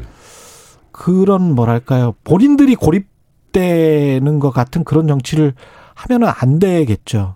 예. 뭔가 서로 간에 이질적이 돼버리고 한쪽 특히 뭐 가진 사람들이 오히려 그 사회에서 고립되어 버리는 것 같은 그런 스스로 고립되는 정치는 안, 안 되죠. 예. 그러니까 예. 제가 보기에는 뭐 박호의 마음의 정치가 설득력이 대단히 높지만 예. 우리가 전적으로 동의하기 어려운 부분이 있습니다. 어떤 게 있나요? 그러니까 마음의 어떤 이런 이 그 뭐 정치, 마음의 치유를 받기 어려운 분들이 있잖아요. 아, 그럼 사회 경제적으로 어려운 조건에 놓인 분들이죠. 이건 또 예. 배부른 사람들의 이야기입니까? 예, 이들에게는 마음의 예. 정치가 좀 조금 전에 말씀하셨듯이 예. 정말 이 배부른 담론처럼 느껴질 수도 있습니다. 네, 그러나 이제 제가 오늘 이것을 들고 나온 이유, 이유는 음. 이런 평가에도 불구하고 우리가 파마의 주장에 귀를 기울이게 되는 까닭은 마음이 갖는 중요성에 있습니다. 음. 마음이 바뀌어야 태도가 바뀌고요. 태도가 바뀌어야 행동이 바뀌게 됩니다. 예. 이 세상 모든 게 마음에 달려 있지 않지만 예. 마음의 변화를 경유하지 않고서는 우리가 새로운 삶, 새로운 사회, 새로운 정치로 나아가기 어렵습니다. 예. 예. 파커 어, 파머의 그 이 또 말을 하나 제가 인용하자면 음. 마음의 연, 연금술은 음. 개인의 고통을 공동체적 연대로 나아가게 하고 예. 이그 개인 간의 긴장을 갈등을 공공선을 향한 출구로 나아가게 하고 음. 사회적 갈등을 새로운 창조의 에너지로 변화시킬 수 있다고 얘기하고 있습니다. 참 매력적이고 시민사회나 시민단체들은 참 좋아할 것 같은데 이른바 이제 제도주의자들이라고 있지 않습니까? 네, 예. 그 사람들은 무슨 말하니? 뭐 이럴 이럴 것 같아요. 예, 그렇죠. 근데, 예. 이제 생각은 이렇습니다. 예. 그러니까 다른 편에서 보면 제도주의적 시각에서 보면 참 좋은 말씀을 잘 하시는구나. 너무 이상적이구나. 공허하네요. 예, 예, 뭐 이렇게 그렇게 예. 비판할 수 있다고 생각합니다. 예. 그런데 에, 이, 이 칠레 출신의 시인이죠. 이 파블로 네루다의 예, 유명한 구절을 하나 제가 인용하자면 아 오늘 뭐참 예. 감미롭습니다. 예. 함께 꿈을 꾸면 예. 그게 현실이 됩니다. 아 함께 꿈을 꾸면 그게 현실이 된다. 예, 그러니까 우리가 혼자 살아가는 것이 아니라 그렇습니다. 이 대한민국이라는 사회도 우리가 함께 살아간다고 하는 것을 음. 늘 우리가 좀 명심할 필요가 있을 것 같습니다. 예. 우리 사회에 던지는 함의가 분명히 있는 것 같아요. 예.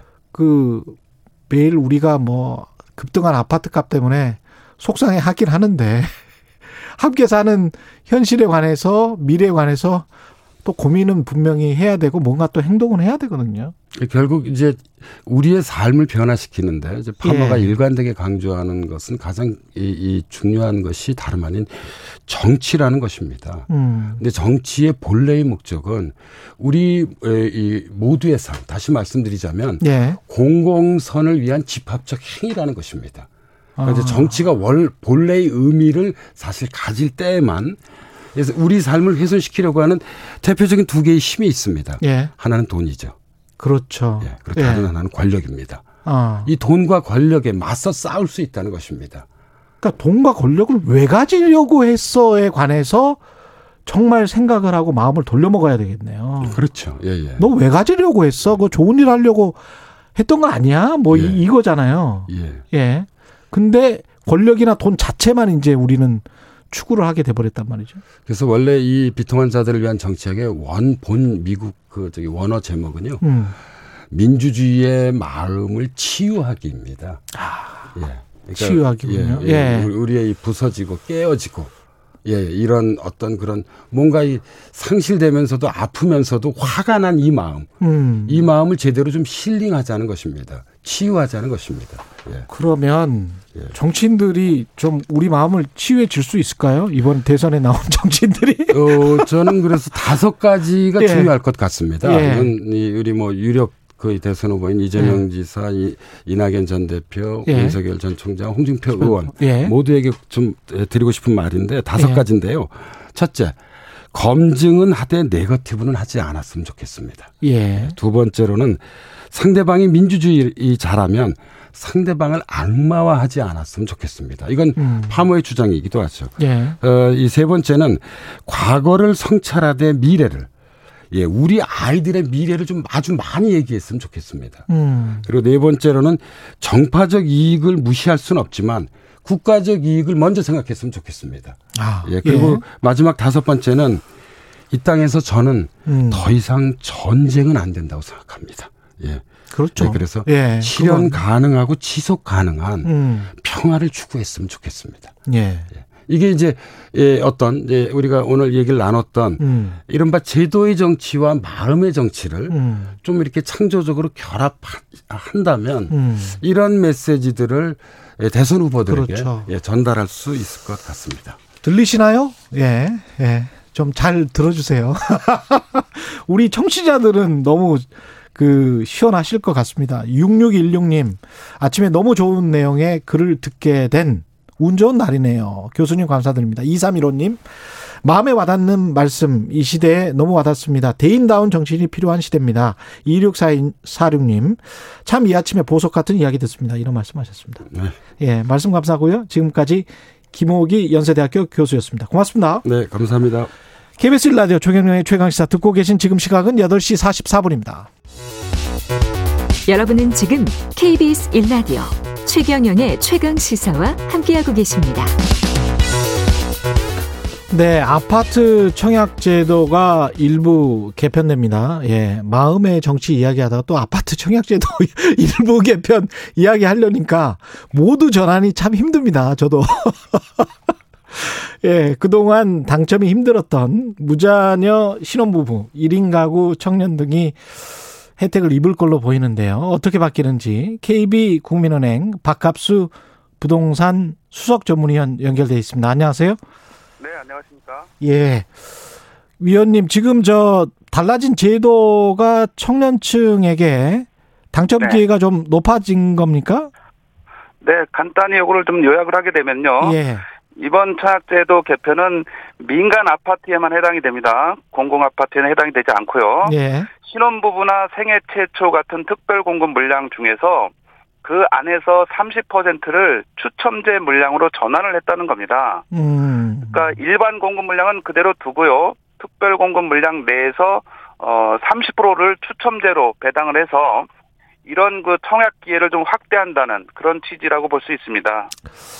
그렇군요. 근데 누군가에게 추첨 30%를 배당을 따로 했으면 누군가는 또 그 손해를 볼 수 있다는 그런 이야기인 것 같은데 100이라는 숫자는 제한이 돼 있으니까요.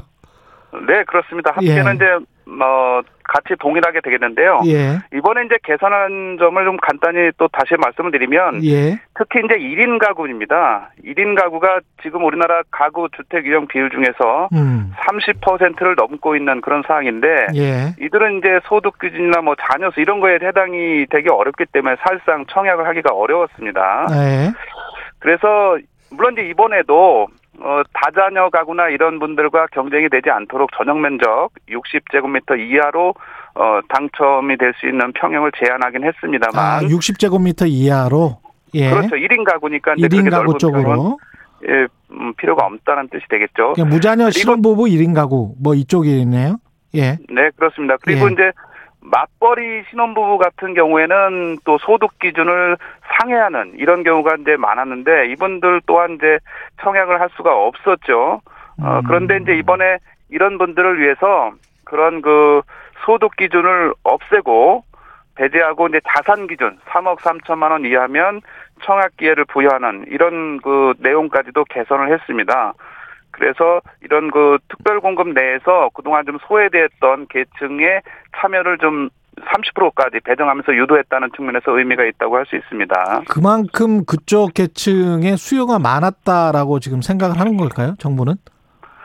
네, 방금 말씀드린 대로 1인 가구가 차지하는 전체 가구 유형 중에서 30%를 이미 넘고 있고요. 예. 그리고 맞벌이 부부 같은 경우 우리가 예를 들게 되면 예. 뭐 대기업에 근무하든 뭐 이런 사항을 가정할 경우에는 예. 어 기본적으로 소득 기준이 뭐 예를 들면 뭐 각자 5천만 원씩 받는다 그러면 금방 1억 원을 넘게 되지 않습니까? 그렇죠. 이런 분들이 사실상 그 어찌 보면 음. 그동안 좀 그 구간에서는 대우가 없었던 이런 측면이 있었기 때문에 음. 충분히 좀 어, 청약 제도 하로 유인할 수 있는 그런 기대책은 되지 않을까, 않을까 생각됩니다. 40대 이상 그 무주택자들 같은 경우는 본인들 네. 왜 이렇게 청년 측에 집중하느냐. 우리는 네네. 무주택을 그렇게 오랫동안 20년 정도 했는데 네. 그런 어떤 불만이 있을 것 같아요. 네, 그렇습니다. 그런 뭐 일종의 불만, 반발 움직임이 그동안 쭉 있어 왔습니다. 예. 이미 이제 우리 40대 이상의 그런 무주택자분들은 똑같이 20, 30대 시절을 겪어왔지 않습니까? 네. 그 기간을 또 무주택의 그런 서름을 이겨내면서 여태까지 견뎌왔고, 예. 내집 마련을 위해서 이제 청약을 계속 집중하고 있는 상황인데, 오히려 40대 이상이 내 집 마련 더 절실하지 않냐, 뭐 이런 어, 얘기입니다. 상당히 좀 의미 있는 그런 뭐 얘기긴 합니다. 다행히 이제 이번에 그 40대 이상이 주로 청약하는 일반 공급 청약 가점제가 적용되는 이 부분은 그대로 이제 유지가 됐습니다. 예. 그래서 종전과 똑같이 이런 청약 가점제 내용은 이제 요 유지됐다고 보고 음. 다시 말씀드리면 이제 이번에는 특별 공급 내에서의 그 자체 내부에서의 음. 예, 조정이라고 보게 되면 이번 제도 개편을 통해서 40대 이상이 그렇게 큰 불이익을 뭐, 받는다. 이런 예, 건 아니다. 불이익은 없다고 할 수 있겠습니다. 예. 이게 근데 부동산 시장 안정과는 어떤 밀접한 상관관계가 있습니까? 아니면 별 영향은 없습니까? 아, 우선 뭐 심리적인 영향은 일차적으로 있을 수가 있습니다. 왜냐하면 예. 20, 30대가 이제 청약에서 뭐 사실상 배제되는 이런 계층들이 대출, 대출을 이제 뭐 영꿀 대출 이런 얘기도 많이 있었지 않습니까? 그렇죠. 이런 분들의 상당 부분을 청약 시장으로 다시 되돌아오게 할 수 있는 유인책이 될 수 있다는 얘기가 됩니다. 예. 물론 이제 당장 그럴 뭐 그럴 만큼 또 물량이 좀 확보돼야 되는 측면은 있겠습니다만 음. 어뭐 절대적인 또 물량이 어, 많지 않으면 이런 또 그렇죠. 유인이 됐다 하더라도 지속될 수 있는 뭐 한계는 있긴 하겠습니다만 음. 전반적으로는 어찌 됐건 기회를 넓혀서 청약 시장으로 좀 어 올 수 있는 이런 음. 여건은 좀 개선됐다고 볼 수는 있습니다. 그 청약의 기회를 계속 기다려야 할까요? 예, 무주택자 입장에서 지금처럼 높은 가격에 일단은 그것부터 여쭤볼게요. 그 박 의원님은 네. 지금의 현재 서울 수도권 가격을 어떻게 보세요? 아, 우선은 단기적으로 너무 급등했기 때문에 예. 사실상 뭐 솔직한 심정은 올라도 너무 올랐다입니다. 너무 올랐다. 근데- 너무 올라서 근데 예. 사람들 마음이 이제 너무 오르니까 무주택자들은 더 마음이 조급해졌을 거란 말이죠. 네, 근데 맞습니다. 이제 주식처럼 꼭지에 또 이분들이 잡으면 안 되는데 예. 어떻게 보세요? 그 청약 까지 뭐 충분히 좀 기다리고 신도시 건설되고 그다음에 가격이 좀 떨어지는 것까지 볼 수 있는 기- 뭐 어, 기간이 있다. 좀 기다려도 된다. 이렇게 보십니까? 어떻게 보세요?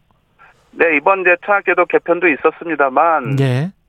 아, 우선 이제 일반 매매 시장에서 집을 마련하는 방법과 예. 분양 시장에서 청약을 통해 당첨이 되는 방법이 있을 수가 있는데 예. 아, 우선 일반 매매 시장은 이제 그만큼 많이 올랐다는 말씀을 드렸잖아요. 그렇죠. 이거를 유일하게 만회할 수 있는 방법이 청약에 당첨되는 길입니다. 아직 이제 분양가가 상대적으로 낮게 책정됐기 때문에 그렇죠. 이, 이 부분에 대한 관심은 유지해야 되고 음. 다행스럽게도 이제 그 정부가 수도권의 3기 신도시 물량을 또 대폭 확대하고 나섰어요. 예. 이번에 이제 지난달에 뭐그 추가적으로 광명 시흥 이후에도 여러 또 그 3기 신도시를 발표했지 않습니까? 예. 이렇게 돼서 3기 신도시 물량이 이제 대략 1차, 2차 합치게 되면 음. 한 35만 호 정도에 이릅니다. 신도시만 얘기하는 겁니다. 예. 이제 이런 물량들이 제때 좀 빨리 공급이 된다면 음. 충분히 이 중산층 이하의 이런 분들은 좀 기대해도 되지 않겠나는 생각을 하고 있습니다.